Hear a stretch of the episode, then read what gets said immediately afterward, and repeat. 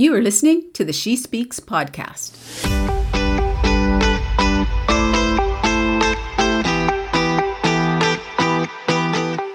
The She Speaks podcast is here to normalize our experiences in life and business by sharing our stories of rising from the proverbial ashes of our real life trials and tribulations.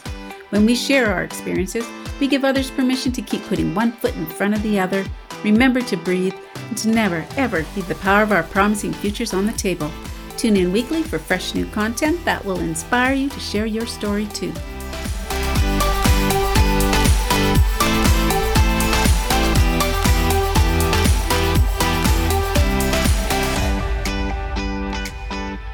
Hi, I'm Nadine Robinson. I was a midwife for almost 20 years. I'm a mother, I'm a grandmother, and I'm a wild medicine woman.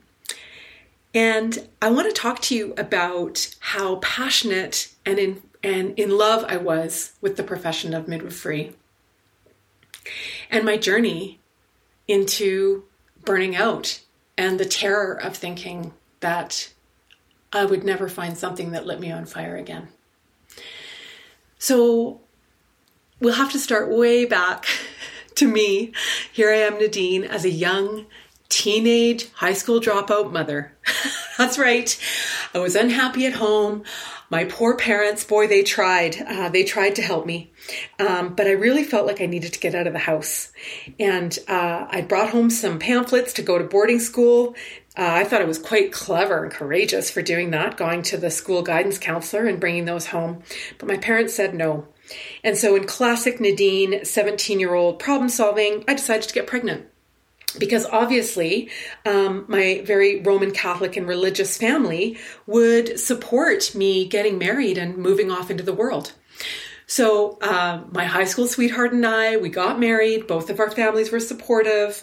Um, he was going to university, and I had a few babies. And in that blissful place of youth, I just didn't care. I wasn't worried about my life. I wasn't worried about the future. And I just was bopping along, taking care of my two little girls. I had a girlfriend at the time who was a single mom and pregnant and wanted me to attend her birth. And I was like, sure, I'll come with you to your birth. And in the course of our conversations, she dropped a word that I don't know that I'd ever heard of. She said midwifery. And I was like, mid midwifery? What wait, what is this? And uh, we ta- started talking about midwifery. And midwife is a beautiful word that means with woman. And so um, my fires were lit.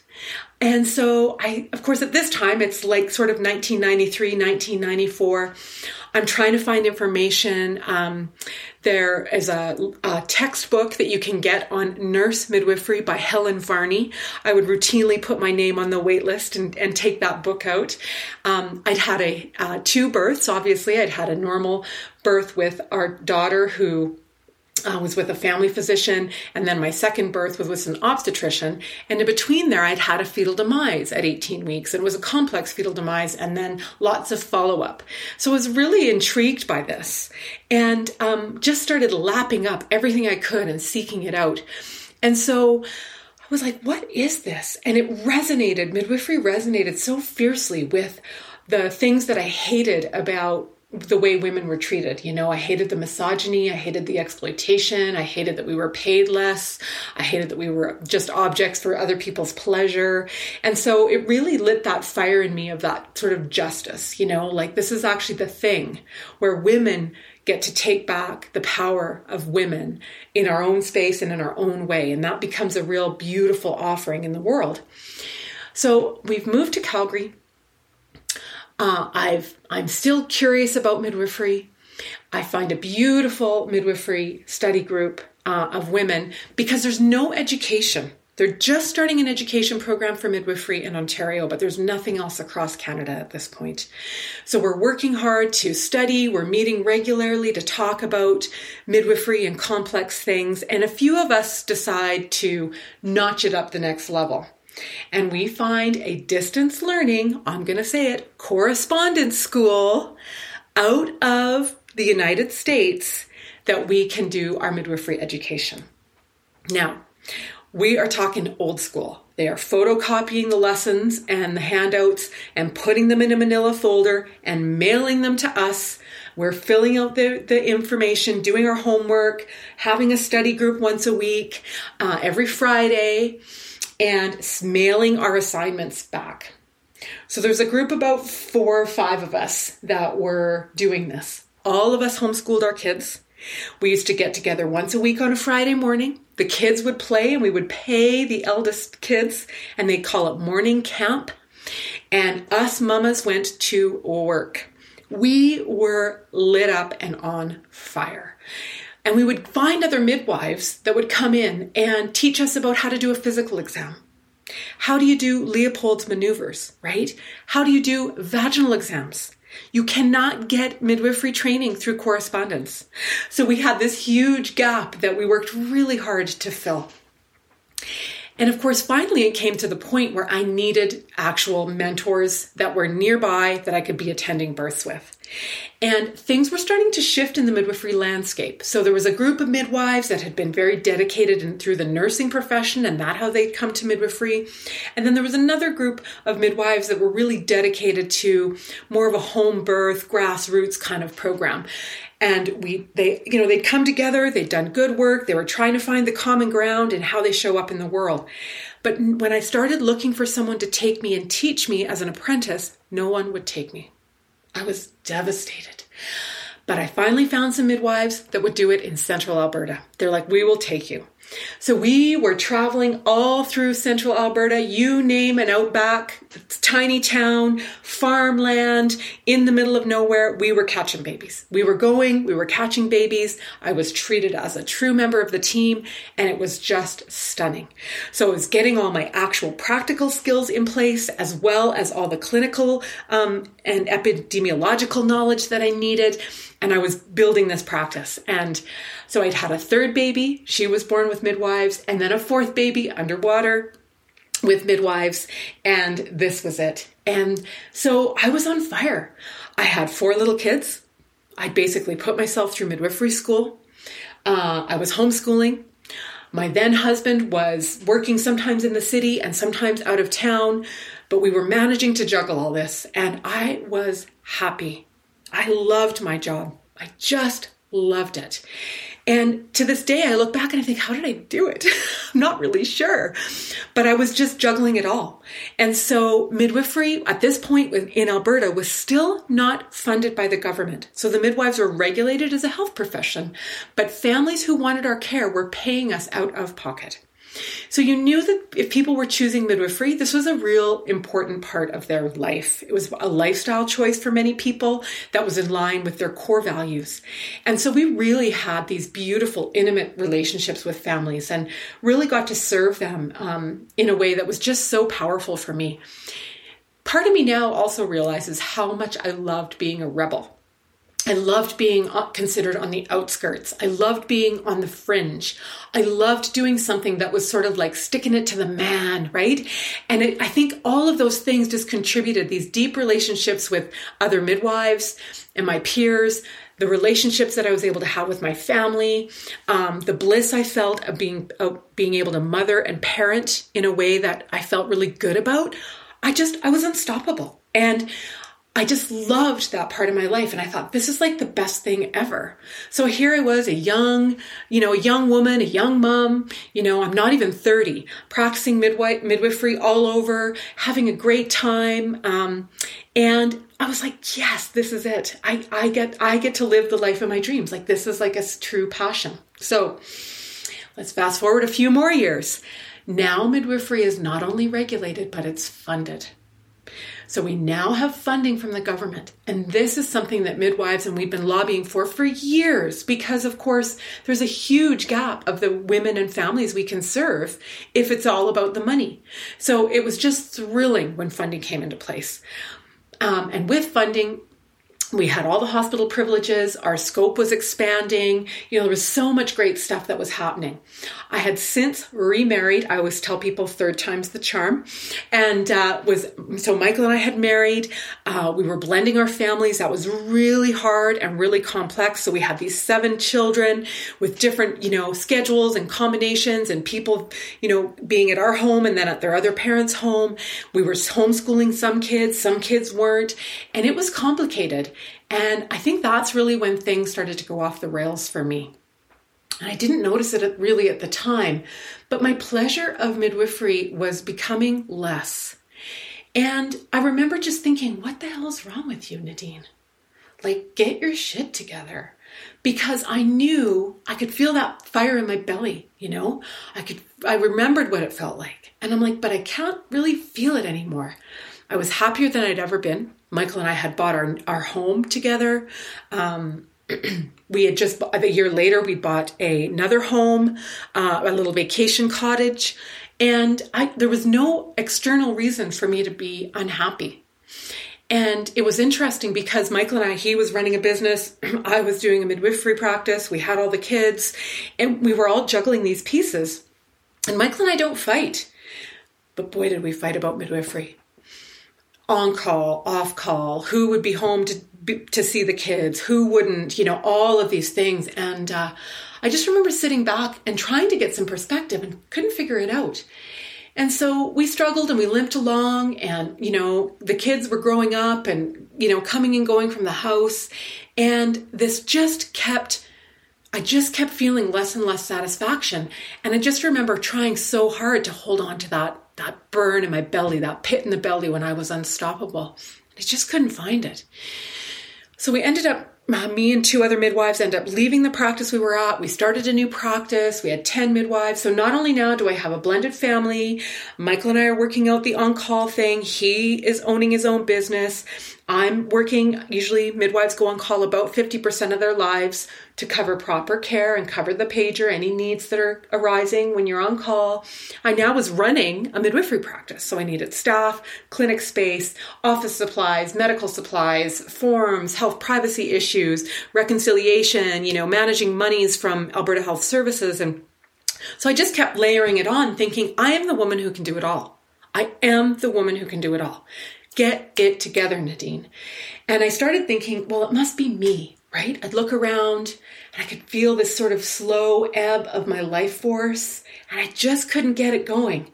But I'd look around and I'd see other midwives who were successful and happy. I wasn't busier than any other midwife. I wasn't, um, you know, didn't have more going on than any other midwife. I didn't have more problems than any other midwife. So I thought it must be me. I'm not taking care of myself. Okay, I'll start exercising more. Okay, well, um, I'll eat better. Okay, that's great. Good, good. Okay, so, uh, okay, midwives obviously don't drink when they're on call maybe I'll try and drink less when I'm off call, you know, and have a bottle of wine one night with Michael. Well, maybe I won't do that. So I was just looking around frantically trying to manage the things that I felt were in my control so that I could actually find that fire and that flame. And then I got sick. And I got really sick. I had horrible digestive upsets um, I couldn't eat anything. I had persistent nausea. I was having bladder problems. I'd gone to my naturopath. It had a bunch of lab work. Um, I was completely bloated, and yet I was couldn't eat a thing. So I'd gone to completely juicing, and it was just a horror. And I thought, what is wrong with me? And I finally decided that I should take a year off as a sabbatical. So I let my partners know I'm not going to do call for this next coming year. We had lots of time to plan it. It's no big deal. Um, and uh, let them know, yeah, that's good. And I remember being at one of the final births that I attended before I went off, and Michael had to bring me a whole bunch of juices that he'd made from home because I hadn't eaten for probably two days. And I remember thinking, this is ridiculous. What am I doing? So I knew it was the right choice. I thought, this is great. I'll take the sabbatical.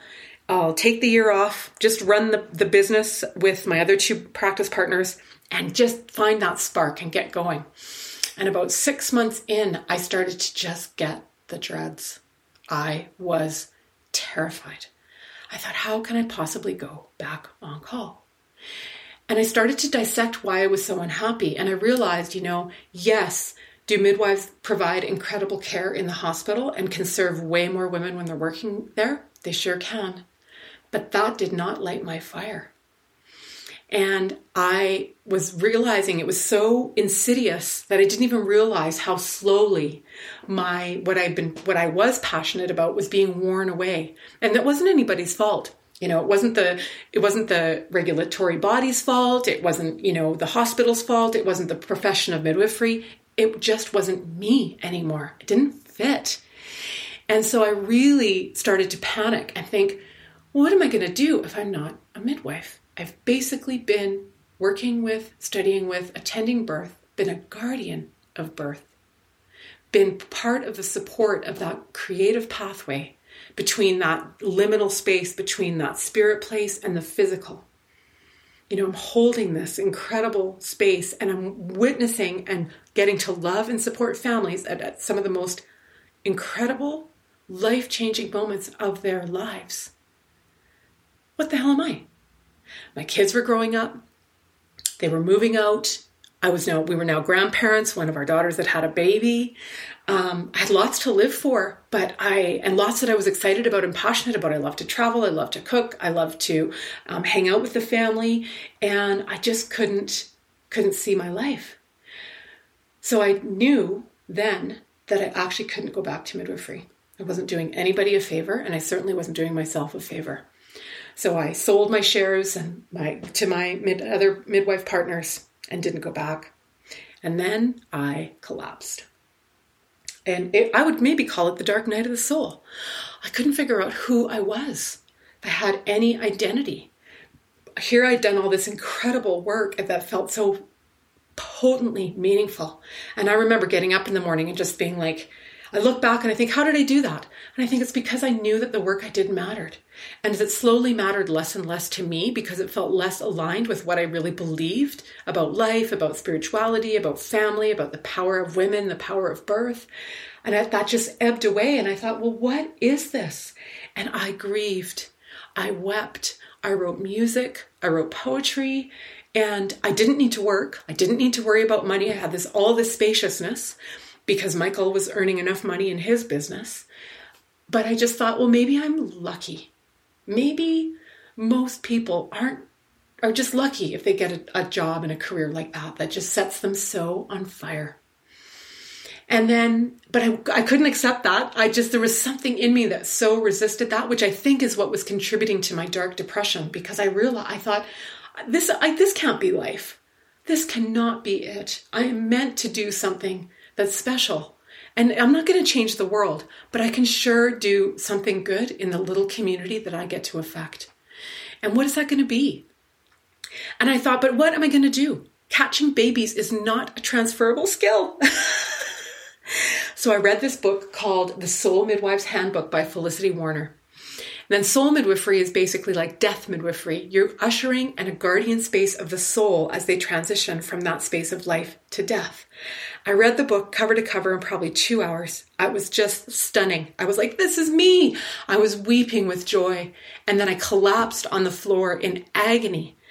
People don't die between nine and five. I'm like, oh, great. Good job, Nadine. It's the exact same work. But that book was a light switch moment for me because it made me realize that my skills are transferable. Mentorship, sort of guiding people in relationships, women's sexual health, you know, guardian space, spirituality, right? These soft healing tools that I used, whether it was herbs or acupressure, aromatherapy, you know, energy medicine. I was I was like, "Oh my gosh, why has I not woken myself back up to all the things that I loved about my early midwifery career?" Because that's what I loved. And so I started Peace Healing Wellness. And I it's been such a journey it's been incredible. And it's been an, a real surrendering because I realized all the ways that I was attached to my identity, to my, to my role, to my, to my, um, you know, who I was in my own mind. And when I surrendered to the, the beauty and the brilliance of the gifts I've been given this lifetime, it was so powerful. And of course, midwifery is no different than the work I do now, right? In midwifery, we know that the woman or birthing person is the expert in their care Very simple. You provide the information, you give it as clearly and concisely as you can, and you know that that person will make the best decision for them. Now I get to do that in my practice. So, whether it's relationships, soul wounds, karma, people trying to find their passion and their brilliance within themselves, whatever that is, I give them the information, I give them the tools, and they go make the best decision for themselves. So, that's all I do. And that's all I've ever done. And the truth is, is that's what I'm good at. So I was blessed to really refine that flame and refine that passion. And I get to serve in this incredible way. So thanks for having me. And uh, I hope you feel inspired to remember that what you do matters and you too are, are really important to the community around you and can find that beautiful sweet spot with all your skills, no matter what it looks like. Have a great day. Thanks for listening.